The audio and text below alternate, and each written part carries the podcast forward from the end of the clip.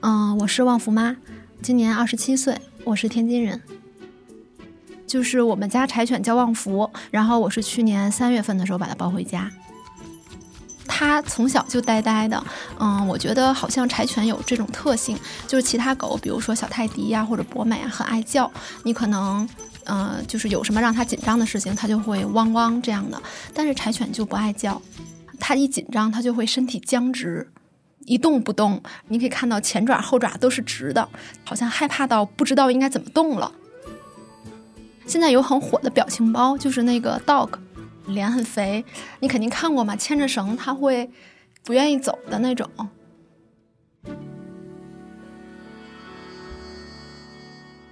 我养了十一个月的时候，刚给它过完一周岁的生日嘛，那天是这样。在这之前，我去上了一个上海的项目，然后在外面出差大概两周吧。回来的时候就很激动，他大概也有两周没看到我了，他也挺激动的。然后我们在家待了一晚上之后，转天早上我很早就起来去遛狗了。我跟我老公还有他，我们三个人就出发了。遛的地方就比较远，就想说啊，让他在外面多玩玩。就去了附近一个绿化还蛮好的一个小区里面，这个小区我们以前也经常去，它就是那种高层写字楼之间有那种人造的小山坡，嗯，你一眼基本上可以望望到头的那种，就很适合他在那玩一玩。我们就在那儿把绳子撒开了，因为我跟我老公，嗯，出差回来刚见面就有很多可以聊的，所以我们就有点走神儿。结果一回头一看，哎，旺福呢？我们当时正好翻下来一个山坡，它应该是在那个坡的那一面，所以我们那个视线看不到它具体在哪儿。我老公就说：“哎呀，快去找！”我说：“他应该马上就会过来找我们。”然后我还在那耽搁了大概半分钟、一分钟。后来想想可后悔了。我们当时挺自信的，因为我们平时狗脖子上有挂着“呃叫旺福”，后面有写联系电话是什么，还说如果您捡到的话，请送回，必有重谢。这样，然后我们就一直觉得好心人会比较多，所以我们就接着在附近找，然后另外就是等电话。到了大概嗯晚上挺晚的时候了，然后那时候天都黑了，也没法出去找了，然后我们特别绝望，这一天就根本没吃饭，中午饭也没吃，晚上饭也没吃。来回找了好几圈，旺福妈和先生都没有找到狗的踪影，所以两个人赶紧跑去小区的监控室请求看录像。结果在录像里，他们看到旺福已经走出了小区大门，但在大门外的区域只有警用的摄像头能覆盖，所以他们又跑去 A 派出所求助。那派出所人非常好，根本没有刁难我们，就没说多余的什么话。把这事儿了解清楚了之后，就说：“那你们上去看看吧。”他们楼上专门有一个调监控的录像室，然后也有一个就是专门研判案情、就是看录像的这种警员。然后他就带我们过去看了。狗从小区出口的那个门，啊，外面对着那条马路，正好就有摄像头。我们就从那个摄像头开始看起，因为我们知道它什么时候出的小区门，所以这个摄像头看起来很容易，马上就看到了。它就在这条街上。一会儿跑到那边去了，速度还挺快。然后过个几分钟，一会儿又跑回来了。过个几分钟又跑过去了。过个几分钟又跑回来。当时我就特别心里特别难受。他想的挺明白的，他当时觉得照我们正常的遛狗路线，回家最近的是从这门出去，所以他觉得在这门门口等我们，肯定能找得着我们。他在那儿找了得有二十多分钟，就这么来回来去的巡逻。但我们那时候在看录像。就错过了。他最后一次往那边跑是向一个路口跑，我们就赶紧看那个路口的监控，那路口的监控就没有狗了。那警察就帮我们判断说，这路口有什么？有一个花鸟鱼虫市场，这个市场是流动的那种，我们当地叫鬼市。嗯，以前的意思是说卖一些来路不明的东西。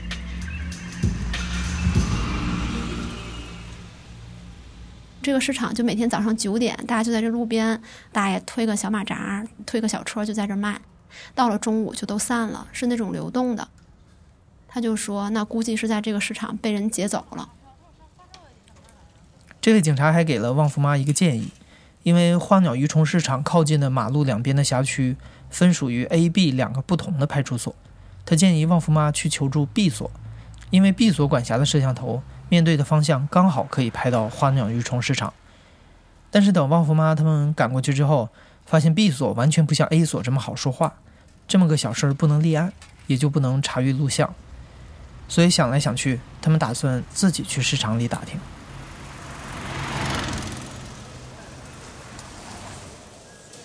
然后我妈转天就赶紧去问，大家对她都爱答不理的，就觉得说你当我们做生意，这都哪儿跟哪儿啊？我都没听说过。她当时都快哭了，就回去跟我爸讲，我爸就说。我去看看。我爸也是退休了的一个老大爷嘛，其实他也经常来这种地方玩儿。再加上在这儿卖东西，一般都是本地人，都是那种老城区人，他们很多人之间都认识。然后他在这儿又有发小，又有那种老相识，人家跟他态度就完全不一样，就说：“哎呀，这只狗我们看着了。”当时我在这儿遛鸟，就放鸟。他还在这儿闻我鸟笼子，我还把他轰走了呢。这很多细节听上去都很真实的。就说后来有一个骑电动车的人过来，然后就看上这只狗了，就停在这儿就观察。旁边还有一个人就跟他商量，那个人帮他把狗抱起来，他把这个狗拴在电动车上，他就开走了。嗯，就是常来这儿遛的一个大爷嘛，然后说他一般都是喜欢看看鸟。不知道他竟然对狗还有兴趣，然后还说一般人我不跟他讲，我们不爱惹这个事儿，这是咱们认识我才告诉你。抓住了这条线索，旺福妈的母亲又回到 A 派出所去查阅录像，这一次终于看到了旺福的画面。录像画面很清楚，这个摄像头正好就是照这个路口的，就能看见他从这个摄像的一个角落出来，这个时候狗就已经在电动车上了。然后正好是个绿灯，他就一转油门，然后一下子就过去了。再往前走，右拐了，再右拐之后就从摄像头里面丢了。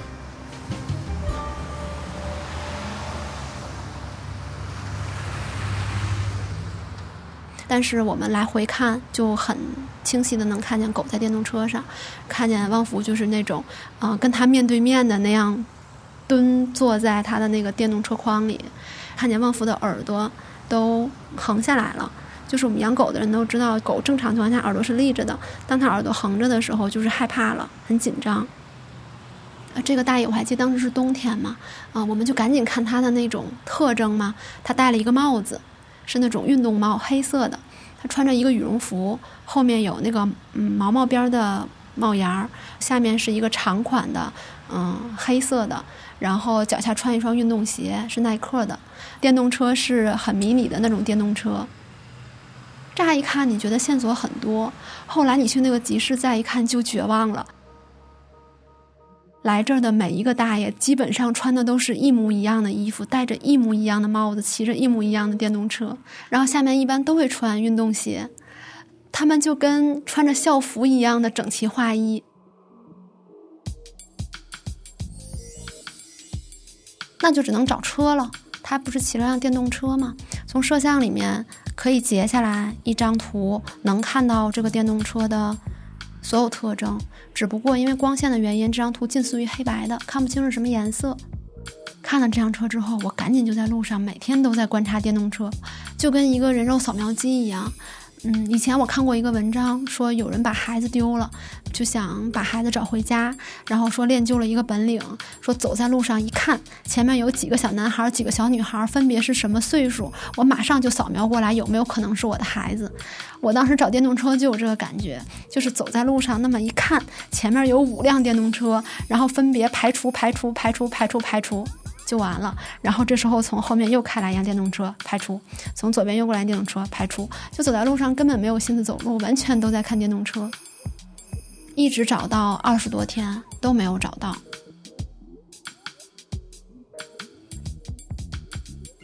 我那段时间经常上班的时候看地图，因为我在北京上班，基本上在天津的工作都是我爸妈和我老公去做的，那我能做的其实是。战略性的吧，就是想想方向问题，然后一般都看地图研判。同事看我就是皱着眉头，好像思考的特别认真，过来说：“你这做的什么项目啊？”然后一看，是个地图，还这儿画一个框，那画一个框。他说：“你是不是要买房？”看地图的时候，我就想，就像一个逻辑树一样嘛。你往前走有三个方向，每个方向又衍生三个方向，每个方向又衍生三个方向。你可以说前面的方向覆盖百分之九十五的路线，而这一块只覆盖了百分之五。那么我们一直找着百分之五的电动车没有找着，你有没有想过前面的那个录像覆盖的百分之九十五的范围看漏了呢？这百分之九十五的风险必须需要再看一遍录像才能把它 cover 住。因为我自己是做审计出身的，我有这种感觉，就是说你得再审一遍，然后又回 A 所了。这时候已经过去二十五天了。然后我们这次去大概是第四次还第五次去吧，警察看见我们都惊呆了，就不知道说什么好，就觉得你们这些人可能走火入魔了。他们就说：“你们想看就看吧，但是估计二十多天录像都会过期了，因为其实派出所的录像也不能一直保存。”我们当时特别紧张，然后帮我们调录像那个警官就输案发那一天的日期和时间，然后弹出来一个框说：“您调取的录像已不可用。”当时我们就心里哗的一下就凉了，然后他说：“哎呀，我输错日子了。”然后他就赶紧改成啊二月四号，然后说：“啊还有还有，你们再晚来三天就没了。”我们就觉得哎呀，就是天不负我，赶紧看看吧。上次是他一个人看的录像，这次是我们两个人一起看。然后我们先看了一下案发的时间，他把狗放到电动车抱走的那个已经有了的那个线索，因为光线的原因，上一次近乎那个嗯照片是黑白的，这一次呢，我就让他又前后倒了一下，又从另外一个摄像头又看了一下，就发现有那么一瞬间是没有早晨的光线的影响的，在一个路口能看到它是彩色的。这样就看到了那个电动车竟然是粉色的，一个大爷骑一辆特别迷你的电动车，还是粉色的。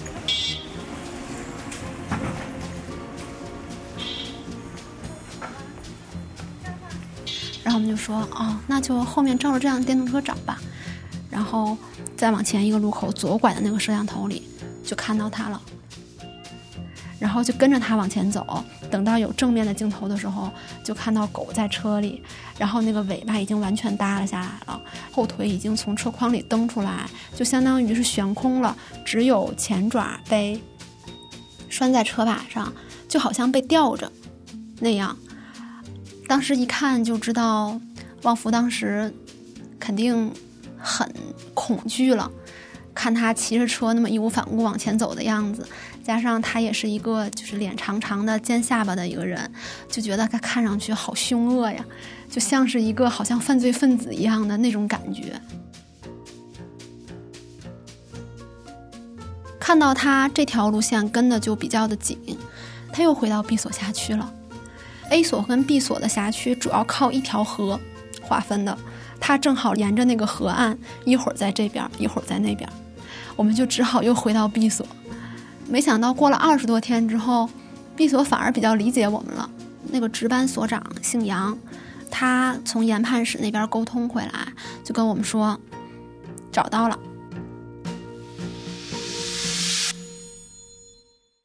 后就把手机拿出来，调出那个手机的地图，从这个口还能看到他，到这个口就没了。那他就从这中间进小区了，这边有一个小区，这边有两个小区，你们就去找去吧。然后说，找着了之后，你们不要惊动他，你们来找我，我找一个片警帮你们问一问。当时我们挺振奋的嘛，那一天相继又有线索了，又有警察支持了，我们赶紧就去找车。过去找的时候，是我跟我妈两个人，因为我老公那天上班，我请假了。啊，我们俩分头去找。我说你找那边，我找这边。我还没转过身呢，我妈就过来说。哎，你看那个就是马上就把音量拉低了，就好像在做什么见不得人的事儿。你看是不是就是那辆车？然后我一下子也很紧张，还装作若无其事的走过去，然后偏头这样斜了一眼，他正好就放在那个楼门洞口。哦，就是就是，然后就赶紧走回来。那个时候就已经有一种要干坏事儿的感觉了。然后我们俩就说：“哎呀，找着了，这可怎么办呢？”就反而那天第一次发愁是在这个时候，因为你这时候知道他住哪儿了，你打算怎么办呢？然后我们俩就站在那门口，走是不可能走的了。好不容易发现他在那儿，嗯，你知道他住这号楼，但你不知道他住几层，你不知道他家里有几个人。你不知道狗在不在家里，他是卖了呀还是养着呀？你也不知道，你要是跟他接触的话，他是心虚还是逞强？你也不知道他是社会上哪号人，会怎么跟你打交道？这些东西我们都不知道。然后我妈这个时候就很英明，就说：“狗如果在家的话，它肯定要遛狗啊，早上晚上都要遛狗的，咱就在这等着。”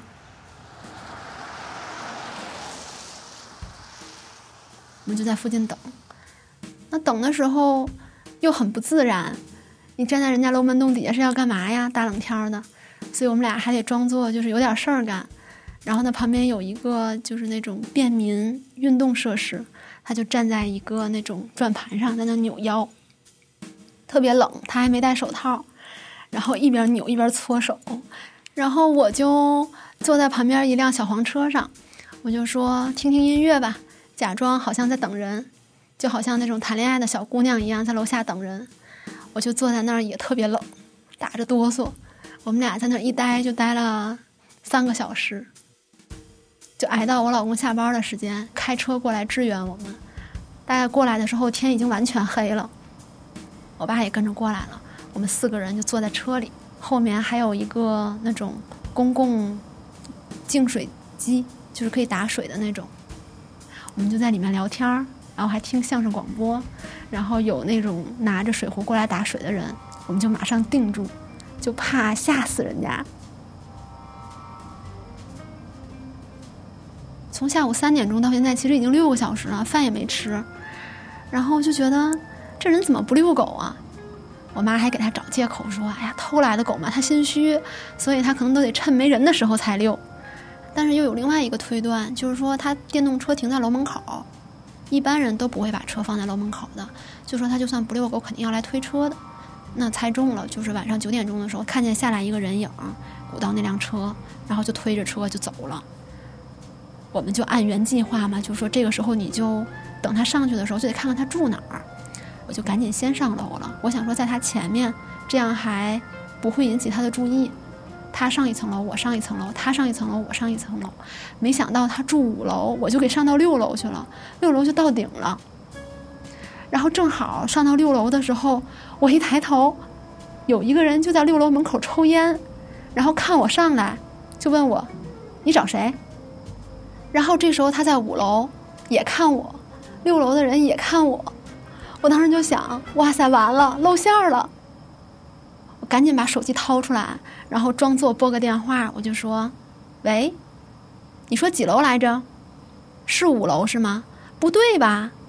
哦哦哦，是三单元，不是二单元。”然后我就赶紧一边打电话一边在往下走，然后五楼那个人就开始开门，看到就是五零五，然后我就下去了。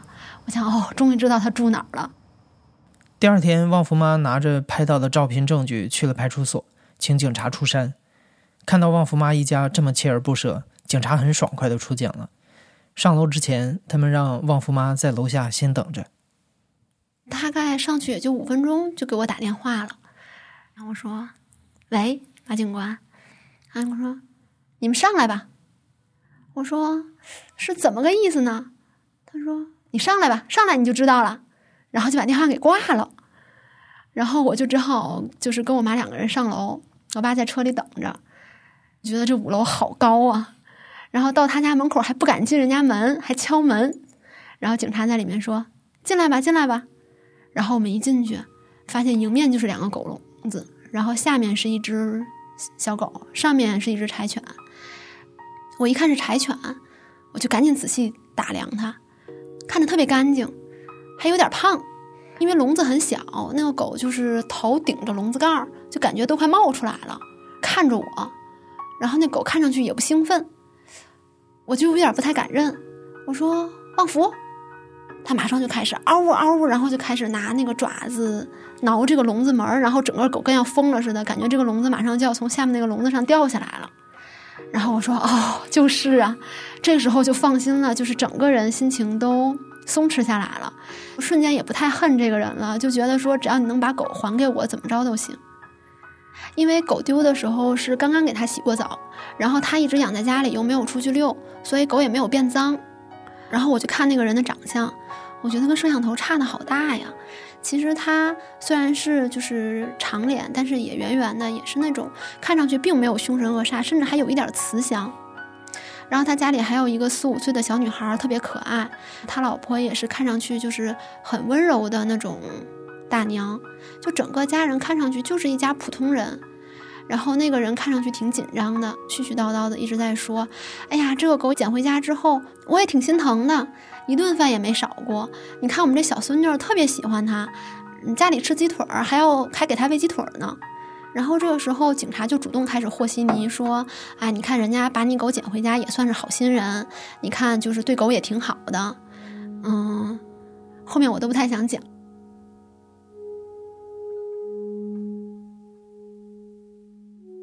警察就说：“你就是把狗寄养在外面一个月，还得交寄养费呢。人家把狗给你养，你还不得给人家感谢感谢，表示表示？”然后我妈就说：“是，只要就是狗没事儿，我们就放心了。你也挺不容易的。”这个人一听话风转了，他就很放松了，就开始说：“嗯，那可不是嘛，我就是也没少给这个狗花钱。刚来了，它还得细小了呢，我还给它治病，花了好多钱，其实都是假的。”然后警察就说：“哎呀，你们双方也不要计较，反正现在也找着了，看看怎么表示表示感谢感谢就得了。”我妈就直接问这个人：“你想要多少钱？”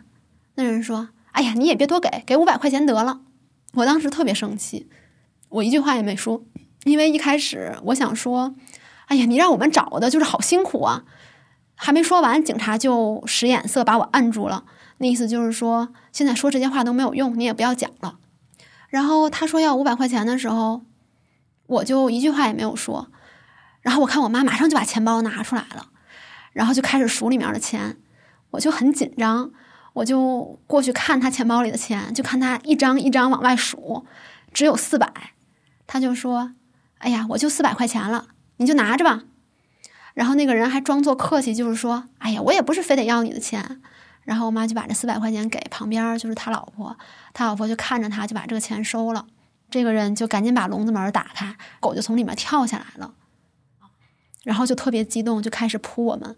扑完我和我妈又开始扑警察，看上去很高兴的样子，就好像在表示感谢。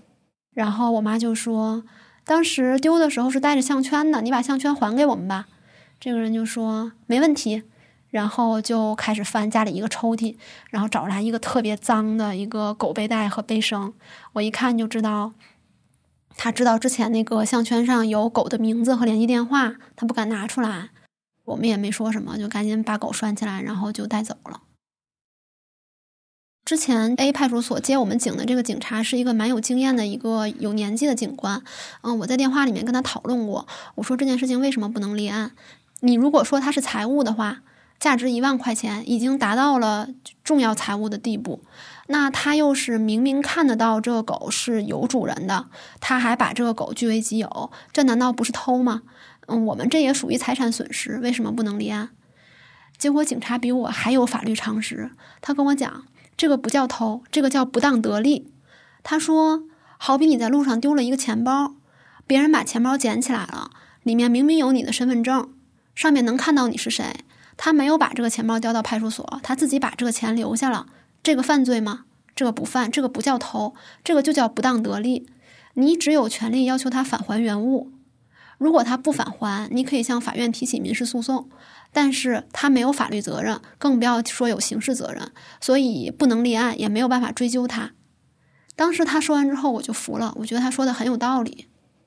而且就是这件事儿，我也并不是真的埋怨警察，我也不希望就是说这个结果让大家反而觉得啊，警察在这件事里虽然帮了不少忙，但是最后好像这种行为好像抹杀了他们帮我们的这些忙似的。我也不想让他们有这种感觉，所以后来我就再也没跟其他人讲过这四百块钱的事儿，因为我们心里也挺难受的。